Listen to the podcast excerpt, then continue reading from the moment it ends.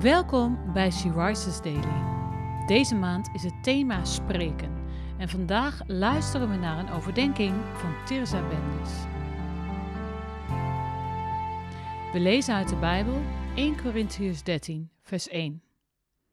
Als sprak ik de talen van alle mensen en die van de engelen, had ik de liefde niet. Ik zou niet meer zijn dan een dreunende gong of een schellende cymbaal. Als je spreekt zonder liefde, wat blijft er dan nog over van de woorden die je zegt? Je bedoeling kan goed zijn en je woorden eerlijk, maar toch kun je een ander pijn doen. Paulus heeft een heel hoofdstuk van zijn eerste brief aan de gemeente van Korinthe gewijd aan het schrijven van de liefde. De liefde is onder andere geduldig, vriendelijk, niet jaloers. Ze pronkt niet, ze denkt geen kwaad en zoekt niet naar eigen belang. Lees het maar eens na in 1 Corinthians 13. Paulus laat ons zien waar we naar mogen streven. Als we God vragen of Hij ons wil leren om uit de liefde te leven, dan geloof ik ook dat onze woorden steeds meer de karaktereigenschappen van 1 Corinthians 13 zullen krijgen. Bedenk je vandaag in gesprekken eens wat je intenties zijn. Wat hoop je te bereiken bij anderen met wat je zegt?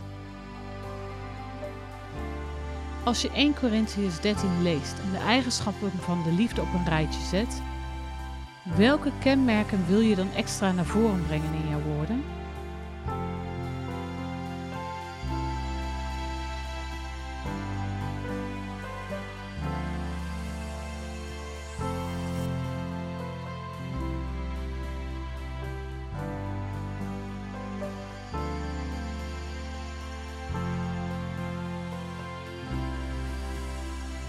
Zullen we samen bidden?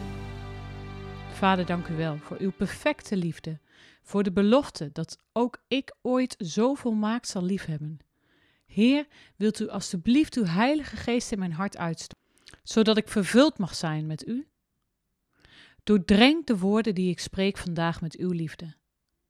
Maak ze tot een zegen, zodat ze opbouwend en krachtig mogen zijn door uw genade. Amen.